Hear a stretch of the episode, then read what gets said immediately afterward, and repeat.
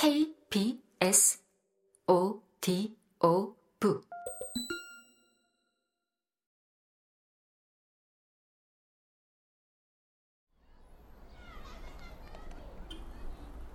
해결 방법을 찾고 얼마 뒤 나는 미옥 씨와 함께 학교 앞으로 갔어. 범이가 굳이 널 데리고 오라는데 도대체 무슨 꿍꿍이 속인지 모르겠다. 나는 험상궂어 보이게 얼굴을 구겼어. 워낙 귀엽고 순해 보이는 인상이긴 하지만 최대한 무섭게 보이도록 말이야. 누구에게 무섭게 보이려 하냐고? 누구긴 누구야? 김동진이지. 교문 앞에는 수업이 끝나자마자 헐레벌떡 뛰어온 범이와 친구들이 우리를 기다리고 있었어. 얘들아, 준비됐지? 범이가 묻자 아이들은 긴장한 얼굴로 고개를 끄덕였어. 운동장 저편에서 기웅이가 걸어오고 있었어. 몇 걸음 뒤에 덩치 큰 아이도 있었지. 아이들의 눈길이 그 커다란 아이에게 쏠렸어. 김동진이 틀림없어. 이제 작전 시작이야. 기웅아, 여기 이모야. 범이가 쿡 찌르자 미옥 씨는 기웅이를 불렀어. 기웅이는 놀이터에서 우리를 만났을 때처럼 놀란 얼굴을 했어. 난생 처음 보는 사람이 이모라 하니 놀랄만 하지. 하지만 아주 틀린 말도 아니었어. 친구 엄마를 이모라고도 하잖아. 미옥 씨의 말을 시작으로 범이와 명현이, 보라, 수정이도 기웅이와 둘도 없는 친구처럼 굴었어. 기웅아, 왜 이렇게 늦었어? 계속 기다렸잖아. 기웅이는 놀이터에서 딱 한 번 만났던 아이들이 친한 척 구니까 놀란 표정이었어. 기웅이만 놀란 건 아니었어. 김동진도 어쩐지 이상한 것 같은 눈치였어. 이제 내 차례야.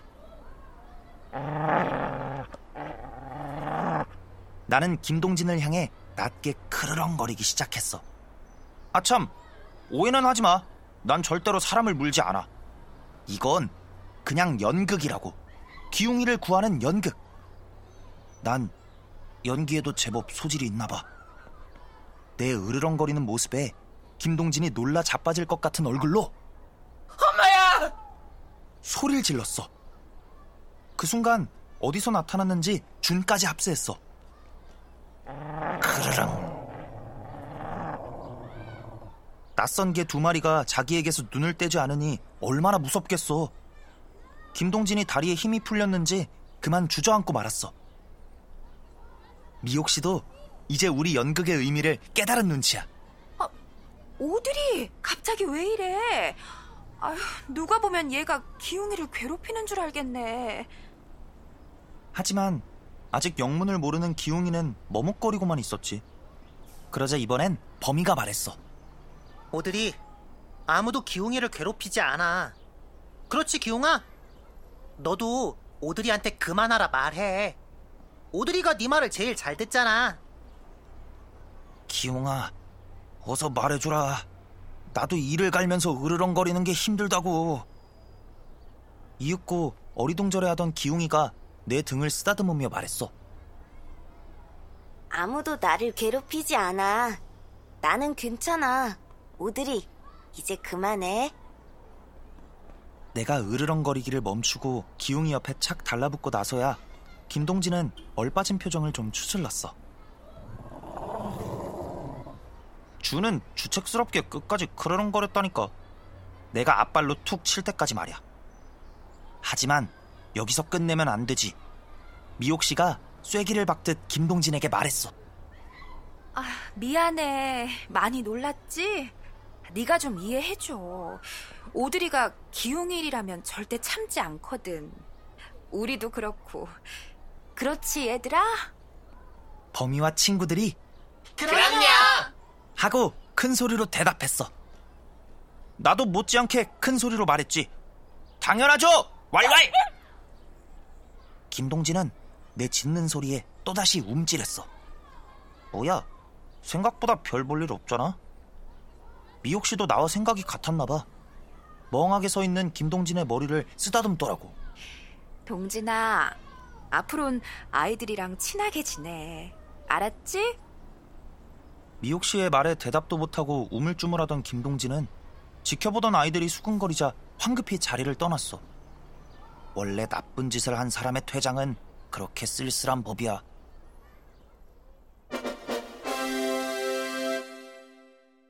유치한 연극이지만 효과는 제법 컸어. 놀이터에 귀신이 나타난다는 소문이 사라졌으니까. 김동진이 마음을 고쳐먹었냐고? 기웅이가 아닌 다른 아이들을 괴롭히지 않느냐고? 솔직히 그건 아직 모르겠어.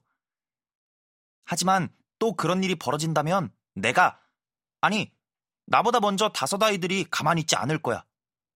왜 다섯이냐고? 그날 이후 기웅이와 네 명의 친구들이 똘똘 뭉쳐 다니니까 다섯이지.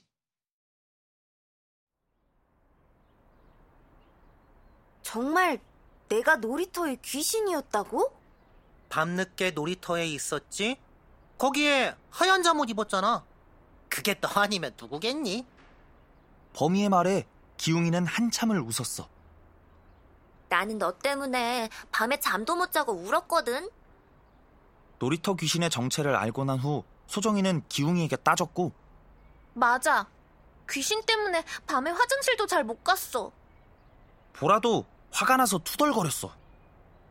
그런데 기용아, 너 정말 용감하다. 아무리 동진이가 시켰다 해도 밤중에 그걸 하다니 말이야. 그뿐만이 아니지.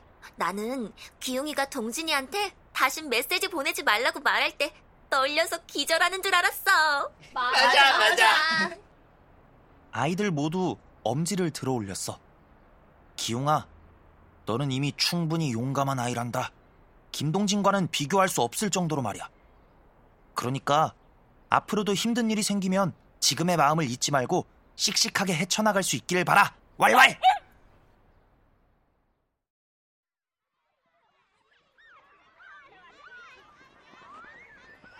이번 가을은 사색은커녕 시끄러워서 고막이 터질 것 같아. 다섯 아이들이 좁은 마당에서 낙엽 잡기 놀이를 하고 있으니까 말이야. 낙엽은 왜 이렇게 하염없이 떨어지는 거람? 얘들아, 이 사건을 해결한 게 누구인지는 알고 있지? 그러니까 제발 이제 그만 들어가서 책 좀 읽을래?